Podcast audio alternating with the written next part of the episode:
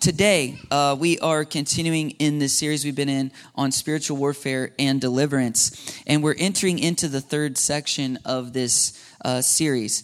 And I'm really excited about that. And I just want to say, man, if you made it through last week's message on demonic possession, then I think we're over the hump in this series. And, you know, we're going to coast to the coast to the end here because that was, you know, it's an intense topic. Um, and the first section of this series this is a systematic teaching. Systematic is you break a complex topic down into smaller more digestible parts but they also they build on one another. And so if you missed that first section we talked about you know why is there warfare? We live in a world at war spiritually. Why is that? Why would god allow that? If he's so good and loving why would he allow all this? Why would he allow this enemy this this powerful enemy of our souls to come against us? You know and we talked about our identity and authority in Christ to overcome all the power of the enemy. So that was the first section. If you've had questions about that or if you missed those, I highly encourage you to go back and listen to it. The second section, the 201 through 203 sermons, uh, we talked about types of warfare. So we talked about oppression, strongholds, and demonic possession last week, and then how to deal with that. What do you do if you're, uh, how do you, uh, come against those different types of warfare. As we enter this third section, um, 301 through 303, um, we're going to have three message talking about different strategic levels of spiritual warfare. And here's what I mean by that. The devil has different uh, tactics and strategies that he uses against us at different levels. And so we're going to talk about three levels of spiritual warfare personal spiritual warfare. So how the what are the schemes, tactics and strategies of the devil against individuals, against you as an individual, against me as an individual, okay? Cuz he has individual schemes, tactics and strategies that he brings against people personally. Uh, second, the next sermon that we'll talk about corporate strategies. He has strategies, schemes, and tactics, battle plans, if you will, to come against whole churches and church bodies to try to stop what God is doing in those churches, right? Um, and we're going to talk about that. And then the third message in this uh, section of this series is his cultural strategies or uh, those strategies against nations or regions, because sometimes different regions have different uh, cultures, uh, one to the other. And he has strategies that he's working in a culture to try to work about, uh, to, do, to, to do what he wants to do. And he's always working at all three of these levels. And so we're going to be talking about this. Why are we going to be talking about this? Because Second Corinthians 2, verse 11, which is a verse we've looked at before in this series, says, For we are not unaware of his schemes. Why are we not unaware of his schemes? So that he doesn't outwit us. So the apostle Paul saying, if we're unaware of what the devil's doing and how he works and what his purpose is, then he'll outwit us. Jumping to Ephesians 6, verse 11, it says, Put on the full armor of God so that you can take your stand against the devil's schemes. Okay? So we need to be aware of his schemes and we need to be able to take our stand against them, to fight back against them. So he brings his attack, we bring the counter attack. What's interesting though, what I want to point out this morning as we're diving into this, in both of these verses, the English word, the English translation is the same and it's the word schemes. However, in the Greek, it's two completely different words. And so, Second Corinthians 2, verse 11, we're not unaware of, of Satan's schemes. The Greek word is noema. And noema means a mental perception or a thought. It means a thought, but it's a thought with an evil purpose.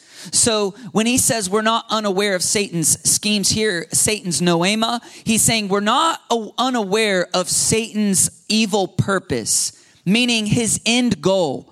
So what is the goal that he's trying to work here? That's what he's saying we need to be aware of. Now jump to Ephesians 6:11. We put on the full armor so we can take our stand against the devil's schemes. The Greek word here is not noema, it's methodia. And methodia means this cunning arts, deceit, tricks, or crafts. In other words, it's deceptive methods. That's methodia. We get the word methods, right? That's related to that. Deceptive methods, strategies, and tactics that the enemy employs to get us to do what he wants. Okay? And we talked about this in the 101 section, but Psalm 115, the Lord has given the earth to man- mankind. Highest heavens belong to God. He's given the earth to mankind. So the realm of the earth, mankind has authority. And so God works through us when we pray and we ask him and invite him into the realm that he's given us. And so John Wesley said God doesn't do anything except through prayer. Right? And so a simple way to think about that is God's given you sovereignty over your own life and and of course we're fallen and we need help and we need God, but he waits on us to give him permission because he's given us authority over our own lives, right? Well, in the same way, the devil has fallen out of heaven. He's been cast to earth, right? So he's in the realm of man now on the earth. So when he wants to do things in the earth, he has to work through our permission. He has to get our agreement. These are the spiritual laws that God set in place right? We talked about that. I did a whole sermon about it. Go back and listen to it. Um, and that was the third sermon, by the way, uh, on our identity and authority in Christ. So the devil has to get our agreement. And if we agree with him, then we give him power and authority by our agreement. Now, if we know it's the devil, and we know it's evil, we're not going to do it. And that's why all of his schemes, tactics, and strategies are deceptive. And here's the thing about deception it's deceptive. What that means is you think it's not bad, you think it's good, you think you're doing something good, right or true, but in fact, you're deceived and you're doing something that the enemy wants, or you're partnering with something that he wants. And so he's actually working his will through people, through control and through manipulation, right? And so, what I want to do in each of these sermons is I want to talk about his end purpose or goal, right? And then I want to talk about the methodia. So I want to talk about the noema, his end purpose goal in each of these levels. And then I want to talk about the methodia, the specific tactics and strategies that he uses to get us to, to do his will so that uh, he can accomplish his evil purpose. Second Corinthians 10 verse 3 and 4 says this. Oh, and then, oh, and then the last part of, of this is we're going to talk about the scheme, tactic, and strategy that God gives us, God's battle plan, and the weapons God gives us to come against each specific tactic and strategy. Second Corinthians 10, 3 and 4 says this. For though we live in the world, we do not wage war as the world does. The weapons we fight with are not the weapons of the war of the world. On the contrary, they have divine power to demolish strongholds. How many of you know that we do not just have one weapon? Right? So often we think of the armor of God, that famous passage in Ephesians, and, and, and the only offensive weapon mentioned is the sword of the what? Of the Spirit, which is the word of truth or God, yes. And so um, that's all we think we have. But this passage says that the weapons we fight with, and the, we- the word weapons there is plural. God gives us many weapons that we can fight with, many tools that we can bring against the enemy. And I like the King, it says the weapons we fight with. The King James Version, I like the rendering better. It says the weapons of our warfare. Our warfare. And the word warfare means our battle plan that we're bringing against the enemy. The weapons of our warfare, and the word our warfare there is the word strategia the weapons of the strategies, the battle plan that God gives us to bring against the enemy. And when we were coming into this series back in like April, May, the Lord was saying that He's preparing our church to go on the offensive when it comes to spiritual warfare that we're not so often we think as christians we we are we resist the devil he'll flee from you. And we get this picture of just cowering behind our shield of faith and we just have to take a beating and, and hope that the enemy stops soon right? But no we can go on the offensive with the battle plan god has given us and the weapons god has given us to bring the, the battle to the enemy how many how many of you have played like high school sports? All right? A lot of you. How many of you had a coach that said defense wins championships anybody ever hear that I always hated that. You know why? Because I hated playing defense, you know? And in basketball, you have to play both, which is probably why I quit basketball after my sophomore year. And I played soccer and I was a forward. So I just got to play offense all the time. And, and here's what I believe you know, the best defense, you know, defense does win championships, but the best defense is a good offense. Can I get a good amen? All right. And so the Lord, this, this series and really the season we're in as a church is we're in a training camp. This is boot camp. The Lord is training us, as Ephesians would say, we're being equipped. We're being equipped to do the good works that the Lord has prepared for us to do. And some of those good works involve destroying the works of the devil. Amen? And being the executors or the military police of Jesus and executing his victory on the cross over the powers of this fallen world. Whew, that gets me excited. So, in our sermon today, I'm going to talk about the personal strategy of, of, Satan that he comes against you personally uh, or people personally as individuals uh, with. So, what is his his goal in this? What is his noema against us as individuals? And if you're taking notes, by the way, I'm going to go through a, a whole lot of information, a whole lot of scripture, and a whole lot of things. So you if you're taking notes, you need to listen fast and write fast today, because um, we're going to fly through this hopefully. So, what is his noema? His evil purpose, his main goal against individuals is to separate you from Jesus, to keep you separate from Jesus Christ. That is the end goal. Okay? So I want to talk about five specific tactics or strategies that he employs against individuals to accomplish this main goal of keeping you separated from Christ. Okay? And I'm going to list them out and then we're going to work through these today. And these are the five main tactics that I've identified. There, I'm sure there could be more, right? But these are the five main ones that we see throughout Scripture. And by the way, they go in order of how close you are in proximity to Christ. And I'll explain that as we go. So there's ignorance. So, like, you don't know Christ at all. And he's working this tactic and strategy to keep you in ignorance, away from Christ. There's unbelief. There's temptation there's selfishness, and then there's isolation. Okay? Five tactics or strategies the enemy uses against individuals. As we work through each of these, I'm going to talk about the deceptive mindset that he uses to, to get you to agree with this tactic or strategy. And then we're going to talk about the weapon or the, the strategy of God, the strategia, the battle plan God gives us to counter each one of these things specifically. You see what I'm saying? All right, so this is a lot of information, but I'm super excited about it. And if you will apply this, if you will learn this, then you'll know when I'm being a, when I'm giving in to this tactic or strategy the enemy, oh, God has here's how, what God wants me to do to come against this, to overcome this, right? So we're learning how to fight. We're learning how to do spiritual warfare today on a personal level. And so number 1, let's talk about ignorance.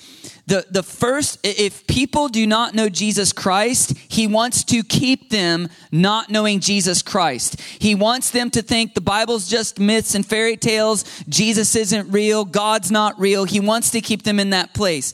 Second Corinthians 4 verses 3 and 4 says, And even if our gospel is veiled, it is veiled to those who perish, who are perishing. The God of this age has blinded the minds of unbelievers so that they cannot see the light of the gospel that displays the glory of Christ, who is the image of God. So eh, when it comes to people who don't know Christ yet, he is working to blind their hearts and minds so that they do not believe in Jesus, right? So that they are not saved saved, so they stay in the darkness. But even against believers, Hosea 4 6 says this My people, God says, are destroyed from lack of knowledge. You know, the New Testament says we need to grow in the grace and knowledge of our Lord and Savior Jesus Christ. So when it comes to our faith, when it comes to spiritual warfare, ignorance is not bliss, it is destruction, it is death.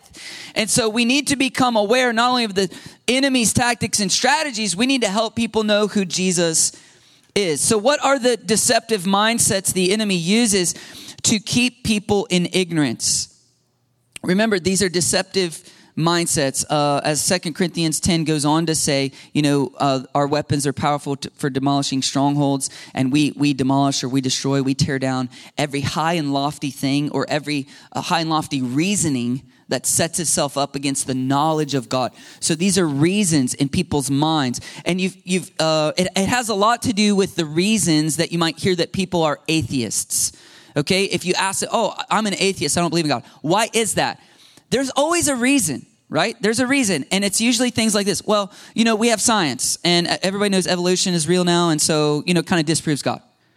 Or you might have heard something like, well, you know, I'm not a fan of religion because we know that religion causes most of the wars on the earth and the killing of people and so it's just it's just a big facade, you know, I just don't believe in it, right? You know, the Bible can't be trusted. It's it's full of it's been changed so much, it's full of mistakes and contradictions and and it's just fairy tales, right? And so on and so on and so on and so on. You know, some of the philosophical things. Well, how could a, if if the Christian God's so good and loving, how could he exist with all the pain, suffering, and evil in the world? Right? There's all these reasons people give. And here's what I've discovered in my own walk with God. There are answers to all of those questions. And here's here's also what I've discovered. Most of those statements I'll say it this way it's, it's a lazy reason people give to not have to search for the truth. So at some point, they, they hear one of these things, it sounds kind of true, and here's what's going on at a spiritual level. And by the way, I don't say this as someone judging those people, I say this as someone who used to live this way. I used to be under this, and then I got enlightened by the Lord, and I realized, oh wow, the deception that was going on in my own heart. You hear one of these statements, and you go, that sounds kind of good. And at a heart level, here's what's really going on. And if you're self deceived, you probably don't even realize this is what's going on. You like your life, and you like your sin, and you don't want to have to give it up, and you know what God requires, or maybe you hear about, oh, if I'm a Christian, I have to change how I live ugh. So I'm resisting that, really, is what I'm resisting. I don't want to have to change or give up the things that I like that are sinful or that God says are sinful. And so I hear one of these statements, I go, well, that sounds good. Yeah, that's why. That's the reason. And when you search out each of these things and you look for the evidence and you weigh the evidence for or against God in each of these scenarios, you'll find there's a whole lot of evidence for the existence of God and the truth of Scripture. Now, I don't have time to go through all of that today, but I will say this. In 2018, I did a sermon series, four week series called The Evidence of Faith. Now, faith is being sure of what we hope for, the evidence of things unseen. God doesn't want us to just have blind faith and just believe God exists, right? He's revealed himself. There's so much evidence on the earth of God. And by the way, it takes more faith to be an atheist than it does for me to believe in the God of Scripture. And that's just, that's actually just a philosophical fact. Why do I say that? If you say there is no God, period, like what you're saying is, I know for a fact there is absolutely no God. That means the burden of proof is on you. And that's actually an arrogant statement because for you to have, if there is one proof of God somewhere in the universe, then that means God's real and God exists, right? So when you say, God's not real and I know that and I'm an atheist, you're claiming to have knowledge about everything in the universe. Because think about it. If there's if there's someone across the earth that knows something you don't know that could prove God exists, what you're claiming by saying you're an atheist is that you know that that's not true. There's nothing like that, which means you know everything. You think about how prideful that is? And that takes more it's it's it's an unfactual statement, which means it's a statement of faith I believe God's not real, and the burden of proof is on you. So when you go looking for evidence of, first of all, the reality of, that's why the Bible says the fool says in his heart, there is no God. That's a foolish, arrogant statement to say, I am an atheist and I know for a fact there is no God. Wow. You know everything. You know everything about everything in the universe. Wow, you're really smart. At best, people can say, I'm an agnostic which means I don't know. I don't know if there's a God. That's, that's a very valid thing that people could say. But when you go look for the evidence for the existence of God, what you're going to find is there's a ton of evidence. A ton of evidence. So, in that sermon series I did, Evidence of Faith, um, I did four sermons. One was on scientific evidence for the existence of God. Um, the second message was historical evidence uh, for the existence of God, but basically the validity of Scripture and even archaeological findings and and all of that uh, that support the fact that the Bible is not just uh, you know a metaphorical poetic book, but it is a history book, and its history is accurate. Um, the third message, I believe, was moral evidence for the existence of God um, moral laws that are consistent across cultures down through history. For some reason, for some reason, we as everyone believes that stealing is wrong, lying is wrong, cheating is wrong, killing is wrong.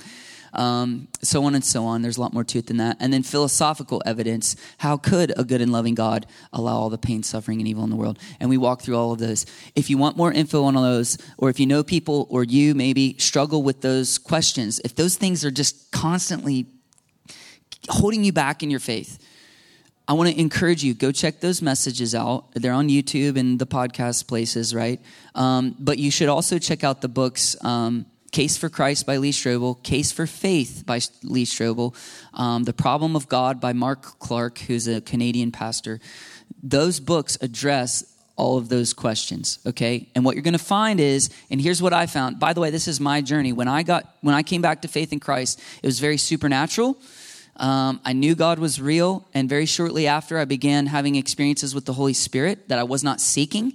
Prophetic dreams, I began to hear the voice of the Lord. I just, when you have experiences like that, you know that you know God is real, right? But I went, I kind of dropped out of college for a semester. I went back to college. I know God's real. I'm having these experiences, but my mind, I had a lot of cognitive dissonance because my mind was like, but how do we know? Like, I, my mind was still struggling with all those questions and I went on a journey and I started searching. And the Lord says, if you, if you lack wisdom, ask Him and He'll give it to you.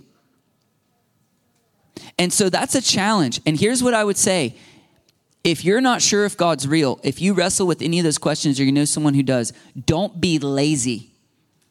Seek out the answers all those statements, you know, religion causes most wars, it's actually not true. There's been about 1,763 wars in the history of humanity. I think uh, religious reasons account for about 2% of all deaths in war. The 20th century, the 1900s, was the bloodiest century in the history of mankind. 108 million plus people died in warfare. Do you know what the number one reason was when you study it out? Communist ideologies and totalitarian dictatorships. Not, it was actually that let's kill religion.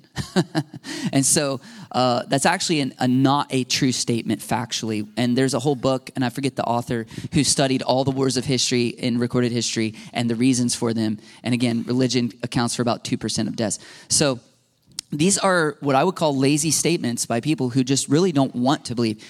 Go search for the answers, okay? Go search for the answers. So, what what what is um, the weapons of our warfare that God has given us to come against this tactic and strategy of ignorance?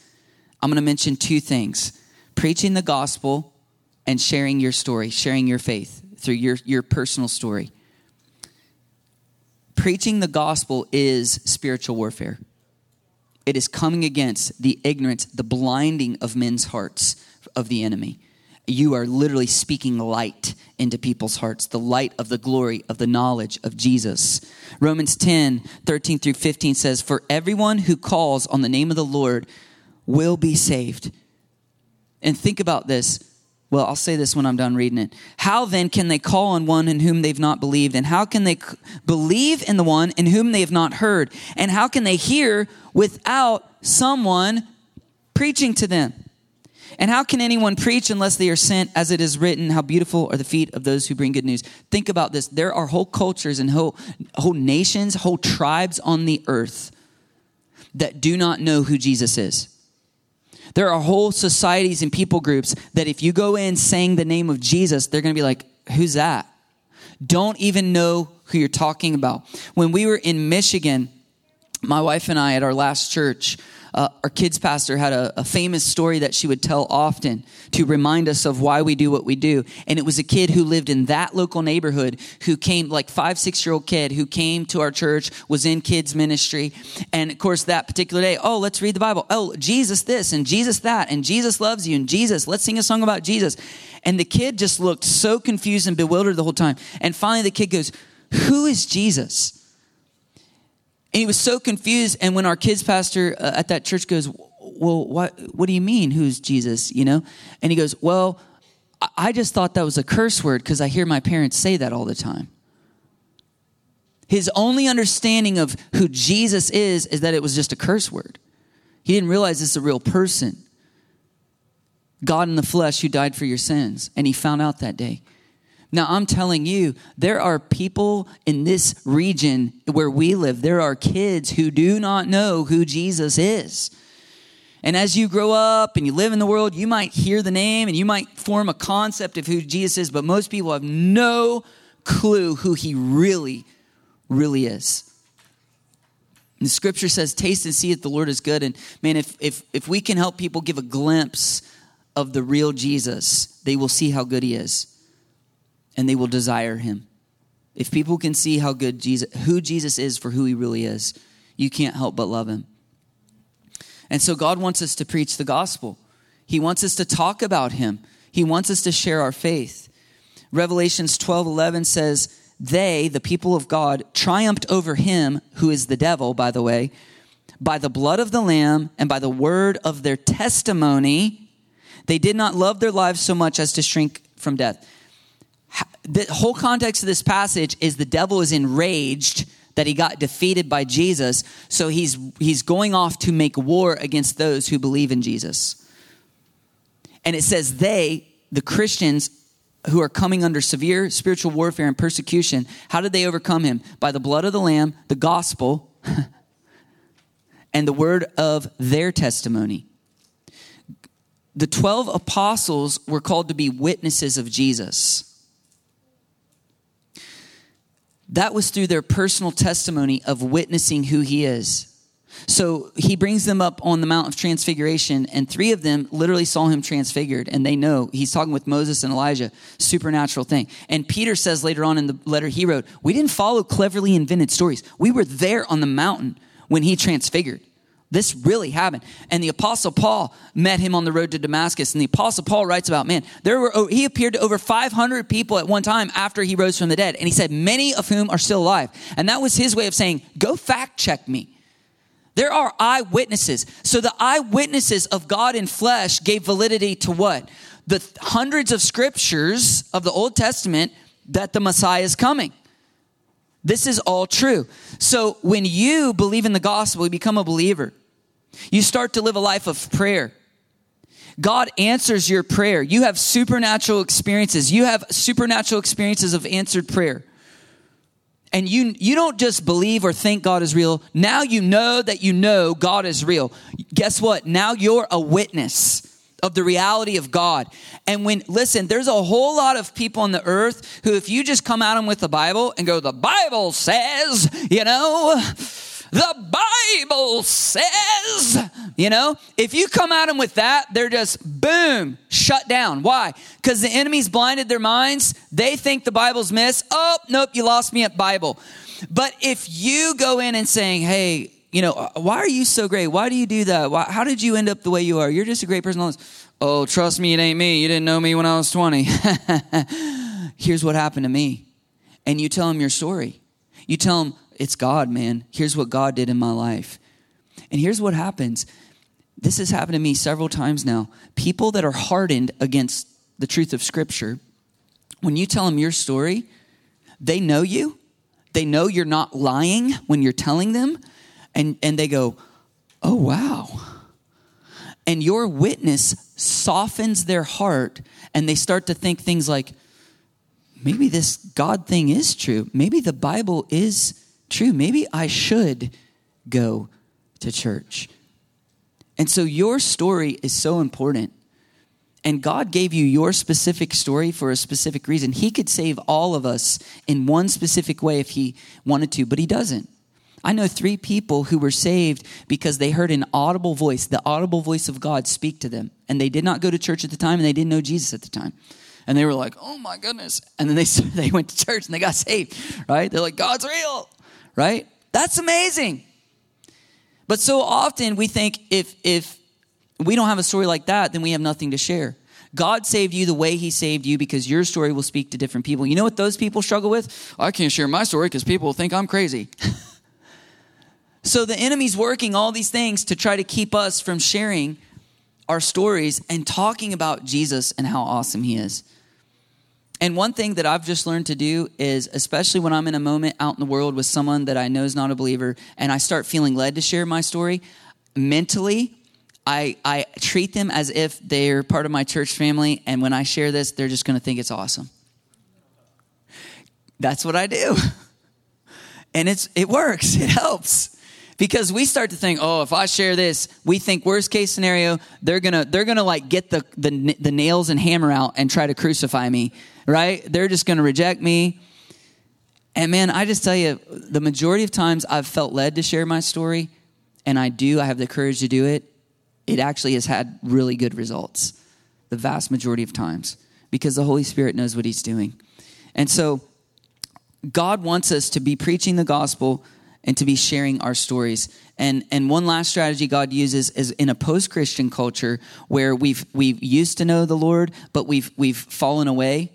Like my people are destroyed from, from lack of knowledge in Hosea. They, they, they have a form of godliness, but they've fallen away from Him. It's gotten stale, it's gotten old. They're really not following Him. That's when God brings revival. And Psalm 85 4, revival is one of God's spiritual warfare strategies to wake us up. Will you not revive us again that your people will rejoice in you? Psalm 85, verse 4. Will you not revive us again? Revival is like a quickening of your heart and mind where you, God just kind of blows on blows a fresh wind into your heart and mind and you have a fresh revelation oh god's real right god's real and uh-oh i haven't been living for him uh-oh i better get right with him right and he empowers you uh, to live the way he wants you to live so, second strategy the enemy brings against individuals is unbelief, a mindset of unbelief. Unbelief is not atheism. Unbelief is not, I don't believe in God. Unbelief is the difference of believing in God versus believing God. That's what unbelief is. So in the Greek, in the New Testament, the word for faith is pistis. Jesus in Matthew 17 rebukes his disciples because they have apistia, which is the opposite of faith or the absence of faith. The King James renders it unbelief. This is Matthew's version of the story where they can't drive out the demon. And they say, Why couldn't we drive it out? In Mark's account, it says, Because this kind only comes out by prayer and fasting. Matthew's account says, because you have so little faith in the NIV, you have so little faith. In the King James, it says, because of your unbelief, apistia, the absence of faith and confidence in God. Do we have that verse, by the way? Did I put that on there? No? Okay. That's all right. I was going to point it out. But because of your unbelief, they couldn't drive out the demon. Now, these are the 12 disciples of Jesus. Do they believe God is real? Yes. Were they in Mark chapter 6 driving out demons? Yes. Now in Mark chapter 9, they can't. Why? Because of unbelief. They believe in God, but they've encountered a moment where they're not believing God in some way. And so they're unable to do what God has called them to do and what God says they are able to do. Because Jesus gave them power and authority to drive out the demons. James 2, verse 19 says it this way You believe that there is one God? Good.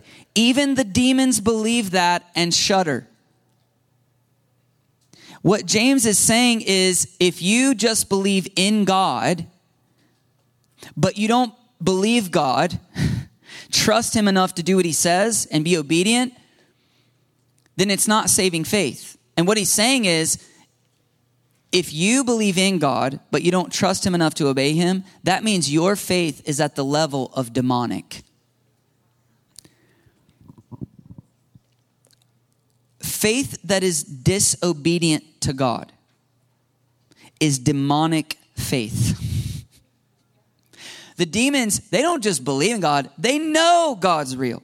They used to be with him and gaze upon his glory in heaven. They were cast to the earth. They believe in him, but they don't believe him. They don't trust him, so they don't obey him.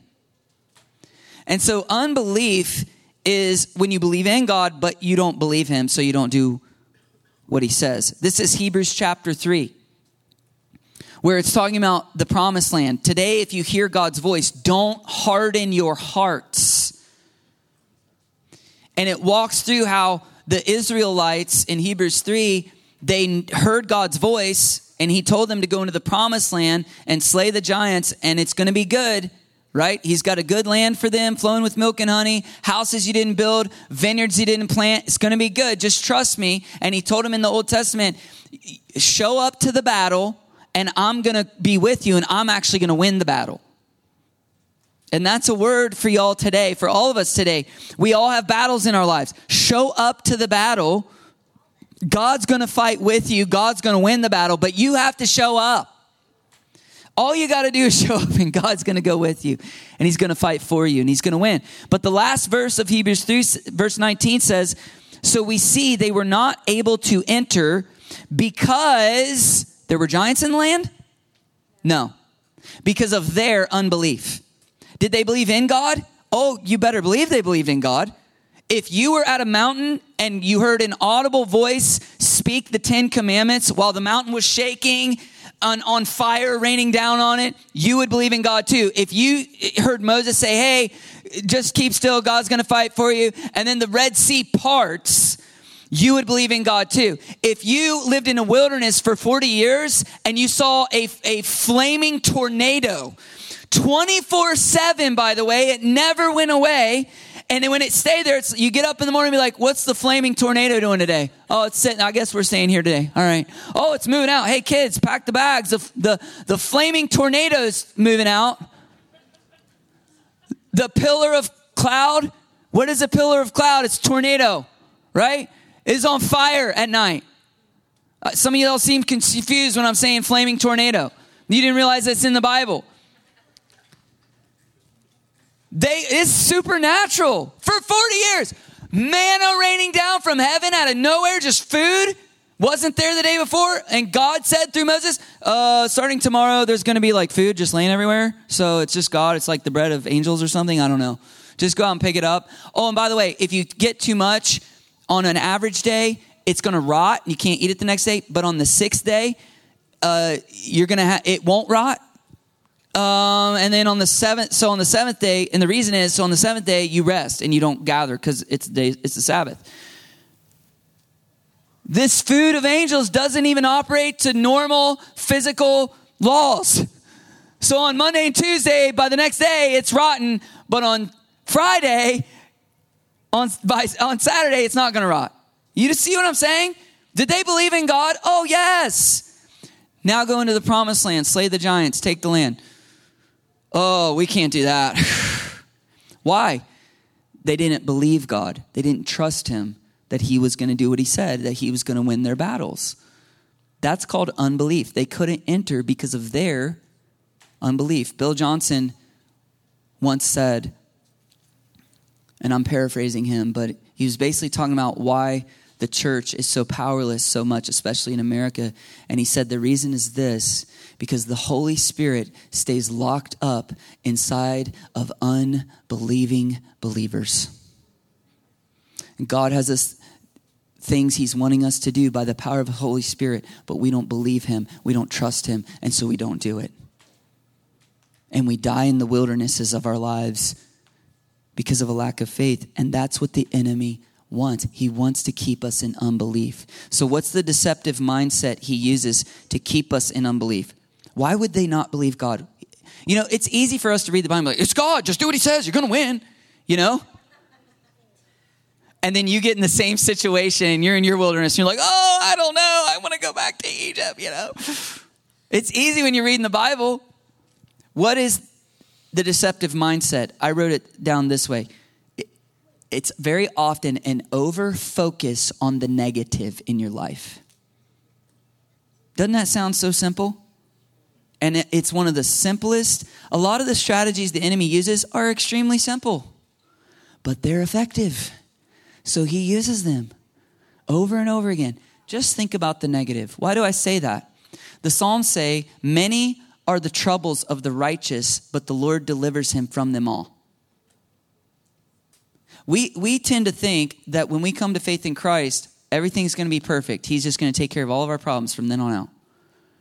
And we don't realize the Bible does not promise us that. We're not promised an easy road when we get Jesus in our lives. Many are the troubles of the righteous. What's, what, what good is it then to have God in your life? Many are the troubles of the righteous, but the Lord delivers him from them all. Like, we have to go through many trials to enter the kingdom of God. Christians have as many problems as people who don't know Christ, if not more problems, if you throw persecution in there, right? The difference is we have God who goes with us through our problems, who fights our battles for us, and promises to deliver us from every single trial that we go through. That's the difference. The power of the presence of God in our lives. We have a loving Father. He comforts us, He provides for us. We have God to go with us. But that means, yes, we have God, but we have all the problems. We have all these issues constantly. New day, there's new problems, there's new troubles. And here's what the enemy will do just think about the bad, just think about the negative, just think about what stinks in your life. You know why? It'll harden your heart, and you'll start to lose sight of the fact that God is with you, and you'll start to forget about all the good things He's doing, just like the complaining and grumbling in the wilderness. God is raining down supernatural bread every day. He's brought water out of a rock. He brought quail, surrounded the camp you know, up to like knee high or whatever it says, you know, so that they could have meat every day. Wasn't good enough. This is so hard. We don't have fish like we, we, have, that. We don't have fish like we had in Egypt. We got water over rocks, not the Nile River, and that was so beautiful. And they're just focused on what they don't have. They're focused on the negative. And the over focus on the negative hardens their hearts so they don't trust God. He probably brought us out here to kill us. That's probably why. Wasn't a grave big enough in Egypt. Just to bring us out here and kill us out here. That's probably why. They said this stuff. Hebrews 3 says they could not enter because of their unbelief. Oh, I'm sorry, it's not Hebrews 3. It's in Corinthians. It says because they grumbled and complained. Did you know just complaining is listed as a very serious sin to God? Very serious sin.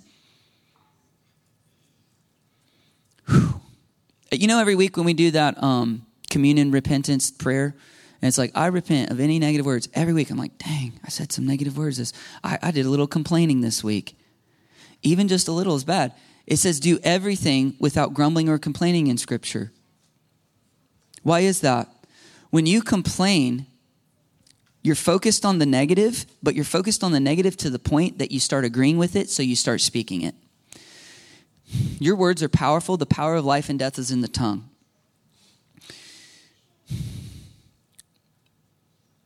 This is why you need to repent of word curses and break the bindings of them on your life when they come out of your own mouth. When you say negative things against yourself, against your church, against the Lord, or against people, or against, well, this situation's never going to get better. Oh, what great faith you have in the God who can do all things. That's actually a word curse. There's zero faith in it and zero hope in it. It's against what Scripture teaches about the nature of God. Why is that a bad thing to do? Jesus said, Don't swear on anything. Let your let yes be yes and your no be no. You know, old school American values is be a man of your word. If you say yes, then you mean yes and you do it. Well, guess what? In the spirit, let your yes be yes and your no be no. Your words are binding agreements. The moment you say a word, you've agreed with that thought and, and where the source of that thought came from. So if you're having negative thoughts and feelings and they are not of God, right? You're being enticed by the enemy. When you start to say these things out loud like you agree with them, you are making binding agreements with the enemy. You're empowering the devil in your life.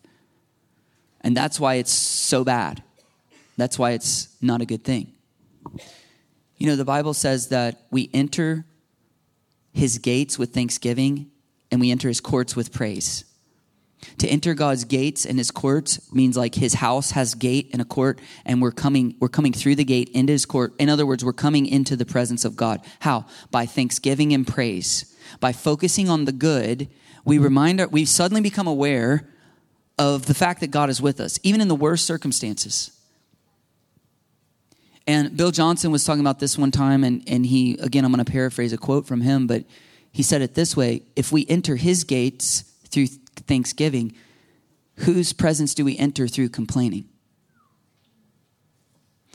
I would say it this way praise and thanksgiving is the worship of the God of heaven, complaining is the worship of the devil. You're giving him glory. And so he wants you to overfocus on the negative in your life, hopefully get you to the point where you start talking about it and complaining and grumbling about it because it's separating you from the presence of Christ and it's hardening your heart and it's darkening your understanding. And then God comes along and he goes, And now I want you to do this. I want you to put out to deep water for a catch. I want you to go into the promised land and slay those giants. And God, in other words, God asks you to do something that's difficult in obedience, eventually at some point. And if your heart's hard towards him and you're not trusting him because you've been overly focused on the negative, you're not going to want to do it. And that's his attack against our hearts. And so, what is the weapon of our warfare that God has given us to come against this strategy of the enemy? I've already talked about one of them. I'm going to mention two praise and thanksgiving, and, and then obedience. So, we talked about praise and thanksgiving. Think about it this way even when you have really hard things going on in your life, and it's easy. If, if I ask anybody in here, what, what sucks in your life right now? you, you give me a laundry list, right? But it's also true. Well, what do you have to be thankful for in your life right now? Practicing gratitude is a spiritual discipline. And it's one we need to do way more often. The Bible talks so much about this giving thanks, giving thanks, giving thanks. Romans 1, the progression of degradation, it says they stopped giving thanks. Philippians 4, when you're anxious and troubled, you know, do not be anxious about anything, but in everything, present your request to God. It says with thanksgiving. With thanksgiving, present your request to God. Turn your worries into prayers. Thanksgiving is woven all throughout Scripture. The Psalms, uh, the Bible, over and over and over again says, Praise the Lord, praise the Lord, praise the Lord. It's a command. Praise the Lord, praise the Lord. Tell him how good he is. And here's the deal God does not want your praise to be manufactured. And what I mean by that is if I'm like, Praise the Lord, you're like, God is good all the time, all the time, God is good. Okay. Praise the Lord because he'll probably kill you and send you to hell if you don't. Okay. I don't have no reason to praise him, but I'm going to praise him because he's the king. I'm just going to pray. Like you're just you're just praising him, but it's not authentic. That's what I mean by man- manufactured. God wants your praise to be authentic. So when the scriptures say praise the Lord, when we say it at church, here's here's the process God wants you to go through. Stop for a minute and think about a reason that you have to praise the Lord. Why is God good in my life? The cross of Jesus Christ. I mean, if that's the only reason we ever have, we'll praise Him for eternity, right? But now think about this. What, what's good in your life that you enjoy? Anything. Because every good and perfect gift is from the Father of the heavenly lights. And so I think about my wife. You know, and I'm saying other than the cross and Jesus, right? What reason do we have to give thanks? I think about my wife. You know, Proverbs says that an inheritance comes from parents, but he who has a prudent wife, it's a gift from the Lord.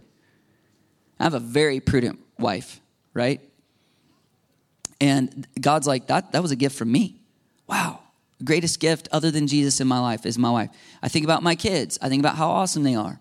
I think about, you know, I'm relatively healthy. I think about I got up today and you know, I had some coffee and coffee is so good, you know? I think about I think about how the fact that food tastes good and God didn't have to make it taste good. I think about the fact that um,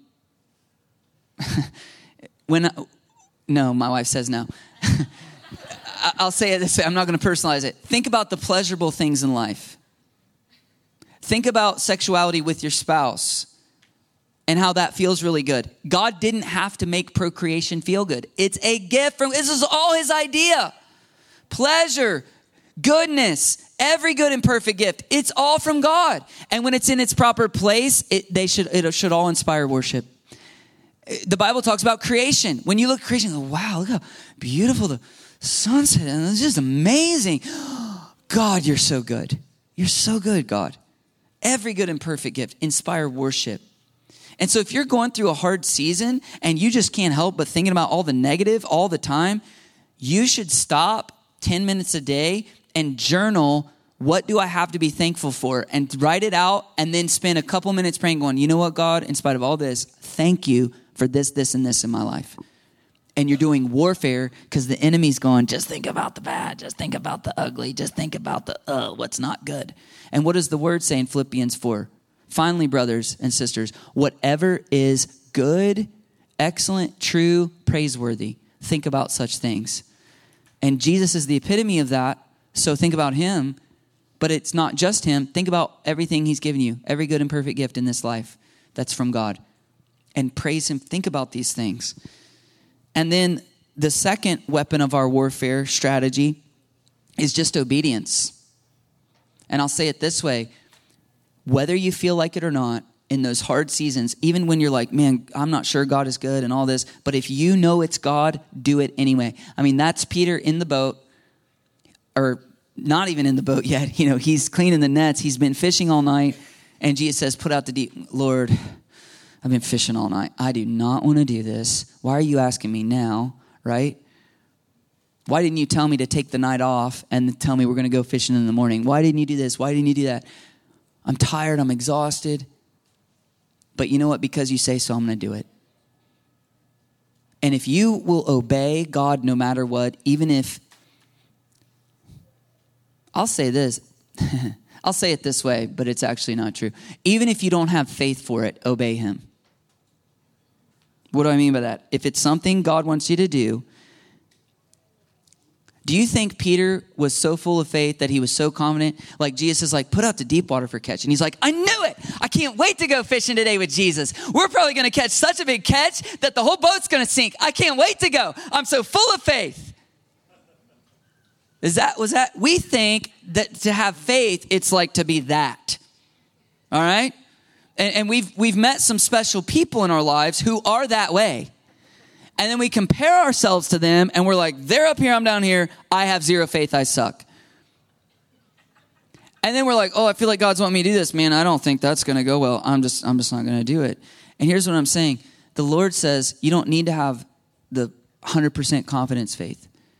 It says if you just have a mustard seed of faith, you'll move mountains. So, how can you tell if you have faith or not? It's not by your emotions, it's not by your great confidence and proclaiming it.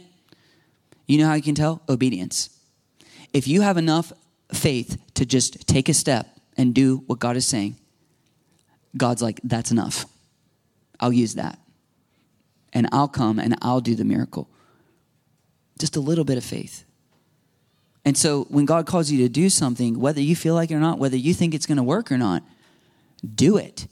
That's what proves that you have trust and faith in God, is obedience. Dietrich Bonhoeffer, the famous German believer who was executed by Hitler's regime, he said, uh, Only he who believes obeys, and only he who obeys believes. And, and he's basically saying what James is saying faith without deeds is dead. You believe there's one God, good. The demons believe that. We have to trust God. And if you're struggling with trusting Him, start thanking Him and praising Him for His goodness in your life and it'll it'll soften your heart up and get you focused back on his presence and you'll have your faith will be restored your trust in him will be restored so that you can obey the third uh, tactic the enemy brings against us is temptation temptation to sin or to believe things about God that aren't true, right? James 1 13 through 15 says, When tempted, no one should say, God is tempting me, for God cannot be tempted by evil, nor does he tempt anyone. But each person is tempted when they are dragged away by their own evil desire and enticed. Then, after desire is conceived, it gives birth to sin, and sin, when it's full grown, gives birth to death. Okay, so God doesn't tempt people. There's two things at play there's the enemy that's focusing you on desires you have you and I have desires. So there's your own desire is at work, but the enemy plays on your own desire to tempt you to do things that are not of God. And that's how temptation works. Now the word there it's translated evil desires, but in the Greek it's just desires. By your own desires you're dragged away and enticed. And here's what I've noticed about sin. The vast majority of time when people sin, they're really looking to fulfill good needs and desires that God wired in them and put in them, but they're looking to fulfill them in ways that God has prohibited.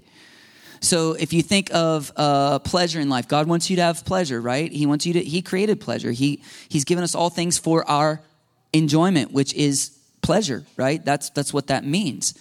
But when we go seeking it in ways that God has prohibited, like through drunkenness or um, drug use. That's actually manufactured pleasure.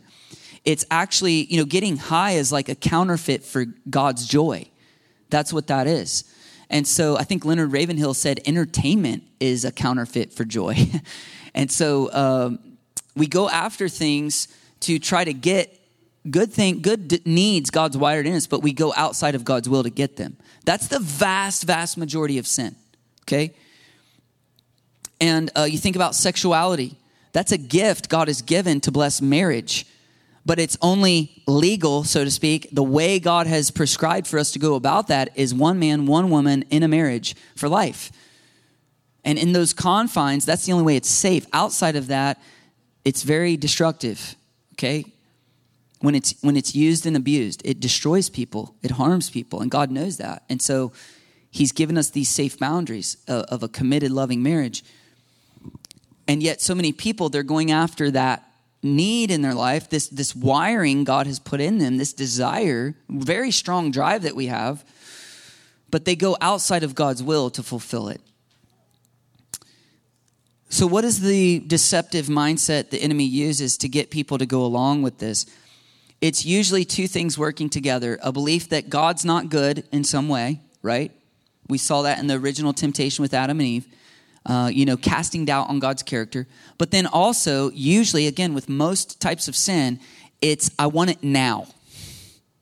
I don't want to have to go through God's process and wait on the Lord and do it the way He wants it done. I, I want it right now. And so, because I want it now and I'm not going to be patient and wait on the Lord, I'm going to take hold of it myself and I'm going to do it the way that I want to do it. 1 Corinthians 10 13 says, No temptation has overtaken you except what is common to mankind, and God is faithful. He will not let you be tempted beyond what you can bear. But when you are tempted, He will also provide a way out so that you can endure it. So it's saying you're never going to be tempted to the point that it's like the devil's holding a gun to your head and you had no choice. Right? Even if the devil held a gun to your head, you still have a choice, don't you? So if you end up sinning, you are responsible at some level. That's what God's saying. But he's also saying, whenever you're tempted, he's going to provide a way out. And again, here's what I've discovered most sins, do you know what the way out is? Waiting. Just wait. So you're at the party as an 18 year old, and maybe you shouldn't have come, but here you are, and they're drinking, they're doing drugs, and they're offering it to you, and you're pressuring. You're like, what do I do? Oh, this moment is so hard. What do I do? I'm scared. Uh, what do I do? Peer pressure. Uh, it's coming at me. What if you did nothing? And you just wait about an hour, and then the party's over, and it's time to go home. You just wait. You get into a relation with someone, you really like them, and you're tempted to give yourself to them sexually, and oh, what do you do? And oh, what do we do in this moment? I don't know. What do we do? What should we do, God? what if you just wait? and the moment passes, and then you wait to go through that experience the way that God has prescribed. A whole lot of sin can be avoided when we just wait. You know, it's not just sinful things. Sometimes we try to take God's will into our own hands and make it happen, and it becomes sin. And you think of Abraham and Hagar, right?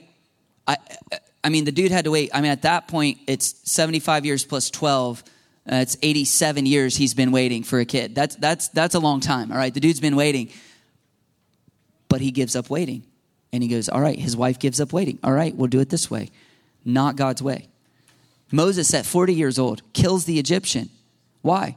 He didn't wait on God to bring about him delivering the people in the way God wanted. And so he ends up sinning and really causing 40 years of his life to go down the drain because he took he tried to do God's will, but he did it in his own strength and, and was trying to control what he believed. He got self-righteous, you know, try to control and make God's will happen. So I wrote this in my notes. Waiting on God is spiritual warfare. When you wait and trust, when you wait and hope. This is a silly little story that happened a few years ago, but God taught me about waiting on God through this in a, in a major way.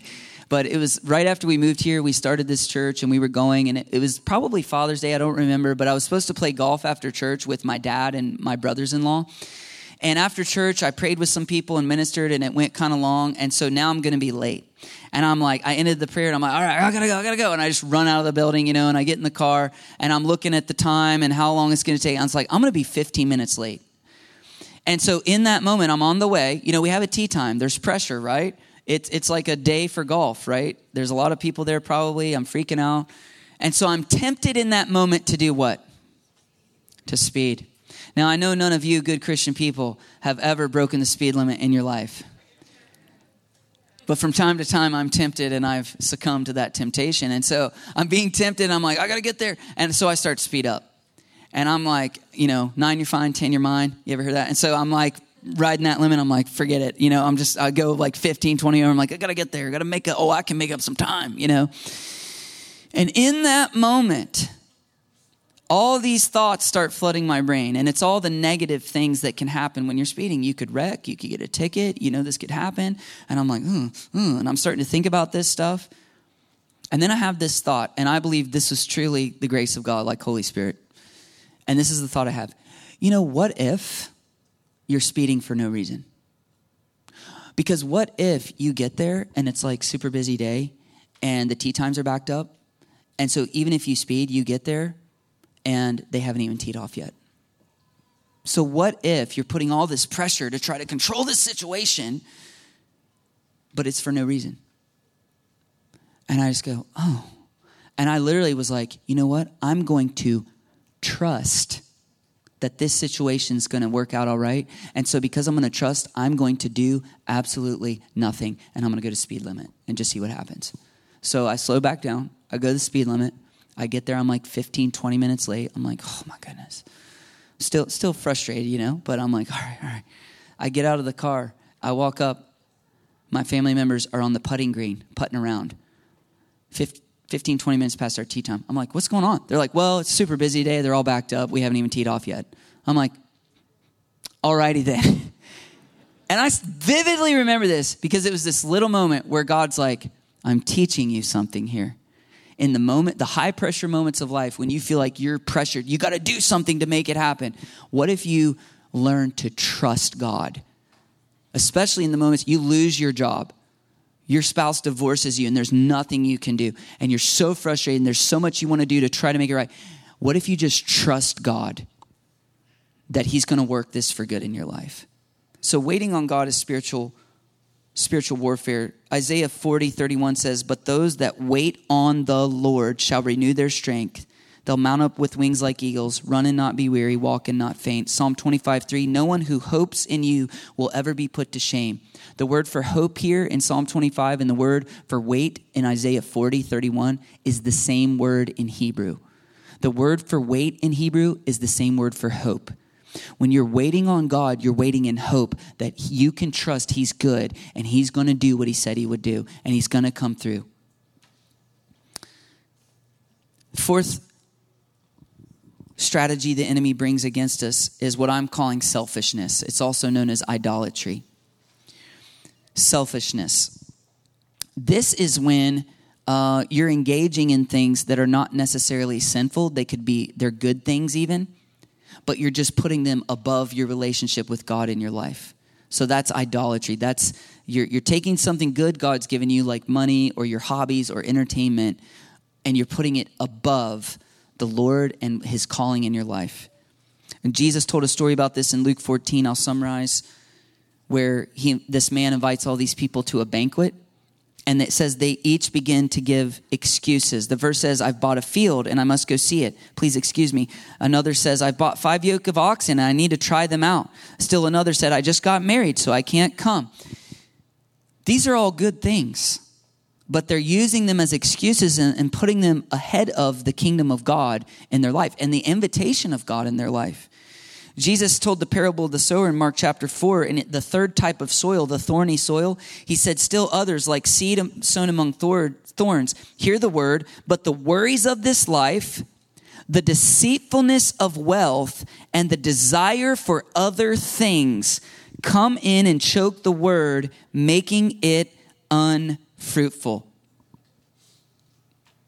The deceptive mindset that the enemy uses is an rather than an over focus on the negative to get us to mistrust God, if we won't give in to that, He's going to cause us an over focus on the positive things in our life to put them ahead of God and to replace our relationship with God. That we should be seeking God for our provision and our comfort and our purpose in life. But when we start to use those other things for those source needs in our lives, we're giving into idolatry.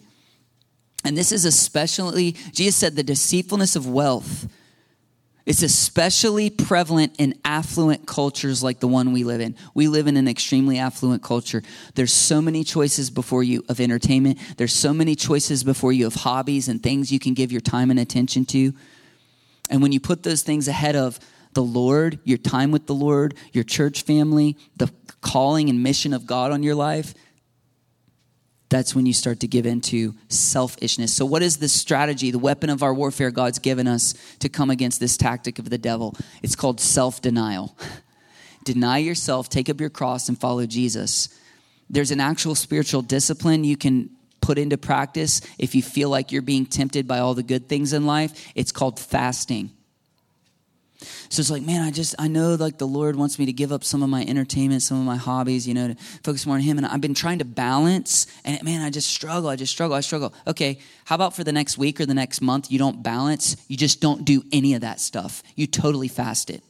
You totally give up the hobby. You totally give up entertainment for a whole month. And you just read your Bible and pray and focus on the Lord every single day. All of a sudden, you're not struggling anymore. it's self denial, it's fasting until things are in a right priority level.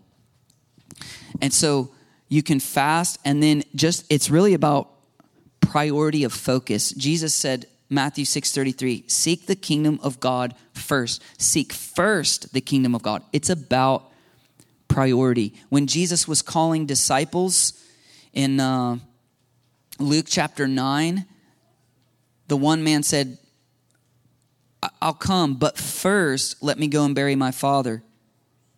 Still another said, I'll follow you, Lord, but first let me go back and say goodbye to my family.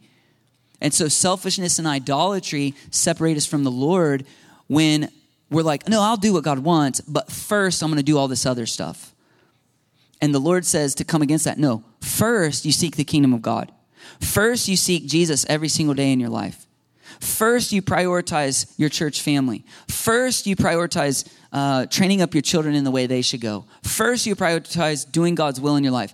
And then, it's not that you can't have other good things in your life. You can't have entertainment. Your kids can't be involved in sports and all that stuff. No, it just comes after the things of God. That's what God's after. And uh, if you have trouble with that, again, self denial and fasting in particular is a strategy of God. In 2020, the Lord spoke a word to me about Daniel through reading Daniel, and the word was lifestyle of fasting. And what Daniel lived in an op, the most opulent culture of that time and the most affluent in Babylon. He, like us, he had many choices of things he could give his time and attention to. He chose a lifestyle fasting. We do a Daniel fast and we fast for like 10 or 21 days. And then we're like, okay, good, I did my fast for the year. Now I get to live for myself the rest of the year. Woo! Let's enjoy life. Daniel fasted, it was a lifestyle of fasting. It was, I'm going to intentionally not overindulge in the things of the world so that I can stay focused on God. And he prayed three times a day and he didn't eat meat and rich foods, like constantly, so that he could keep focusing on the Lord. The last strategy the enemy uses against people as individuals is isolation. And this is really a catch all to separate you from Christ. So he really uses the previous four things we've talk, talked about because if you stay in ignorance and unbelief, you have no power to overcome temptation. You stay distracted and fascinated with things other than God. And that keeps you separated from your relationship with Jesus. So, what is the weapon of our warfare God has given us to come against this separation, this isolation from our relationship with God? It's the personal spiritual disciplines. Personal spiritual disciplines that keep you rooted and grounded in Christ, abiding in Him, and connected to the vine. What do I mean by spiritual disciplines? I'm talking about prayer, reading the Bible, worship, church attendance and involvement, and then what I call acts of faith or good works. So, service, generosity, acts of kindness, and sharing your faith. Like, we always need to be doing these things. If these things I've just mentioned are not habits in your daily life, then you're probably going to be struggling with one of the things that I just, one of the strategies of the enemy that we just talked about. Because the spiritual disciplines are what keep you connected to Jesus, that keep you practicing the presence, that keep you staying in his presence to where the enemy's not, his, his work is not affecting you and I've said this once and I'll say it again and I'll say it a million times. The best form of spiritual warfare is proactively pursuing Jesus. There's that old hymn that says, Turn your eyes upon Jesus, look full in his wonderful face, and the things of this world will grow strangely dim. You know what the devil hates the most is when we're so focused on Jesus, we forget he completely that he even exists. When we're looking full in the face of Jesus, and we're, as the psalm says, what is it, Psalm 84, I'm going to gaze upon the beauty of the Lord. Or is that Psalm 27? I'm going to gaze upon the beauty of the Lord in his temple. Oh, I'm just so focused on how good Jesus is. I'm seeking his face every day. God, you're so good. Jesus, you're so good the things of the world lose their luster. Uh, they grow strangely dim. I'm not even aware that the enemy exists because I'm just so full of joy because I'm just so connected to Jesus. That's the best form of spiritual warfare. Temptation has no hold on you. Selfishness and pride, it has no hold on you. You're just focused on Jesus. The problem is that sometimes you're trying to gaze upon the beauty of Jesus and stay connected to him, but the devil gets in between right? And you're trying to look at Jesus, but the devil's like this. And you're like, can you get out of my face? I'm trying, trying to look at Jesus. And that right there is why we need deliverance prayer and deliverance ministry. Because some people get so bound up, they, they try to go to church, they try to read their Bible, they try to pray, and they, there's no breakthrough. It's like they can't see his face, and all they can see is the devil and his work and what he's doing. And so, in that case, let's have a prayer session. Let's pray through that. Let's renounce these bindings. Let's repent together and let's break and let's command. Uh, get out of here in the name of Jesus, away from this person, Satan. You got rid of the demonic presence. Now, gaze upon the beauty of the Lord. And so, deliverance prayer and deliverance ministry is important. That's what helps people get free. But if you want to live free, you need to learn how to make the spiritual disciplines habits in your life. Leonard Ravenhill said it this way prayer will kill your desire for sin, and sin will kill your desire for prayer. And I love that quote. I love Leonard Ravenhill and all the stuff he's written. But it hit me this week as I was studying into this message. If you swap the word prayer for any of those spiritual disciplines, it's true. Like reading your Bible will kill your desire for sin, and sin will kill your desire for reading your Bible. Going to church and, being a part of a healthy, thriving church will help kill your desire for sin, and sinning will kill your desire to want to be a part of a good, healthy church family. You see what I'm saying? Doing good works in the name of Jesus to bless other people, oh, it just fills you with this joy. And like you just don't want to sin as much, but if you give into sin, then you don't want to do good works in the name of Jesus. And so all of the spiritual disciplines help connect you with Jesus in a way that it kills your desire for sin and it totally destroys all of these other strategies of the enemy.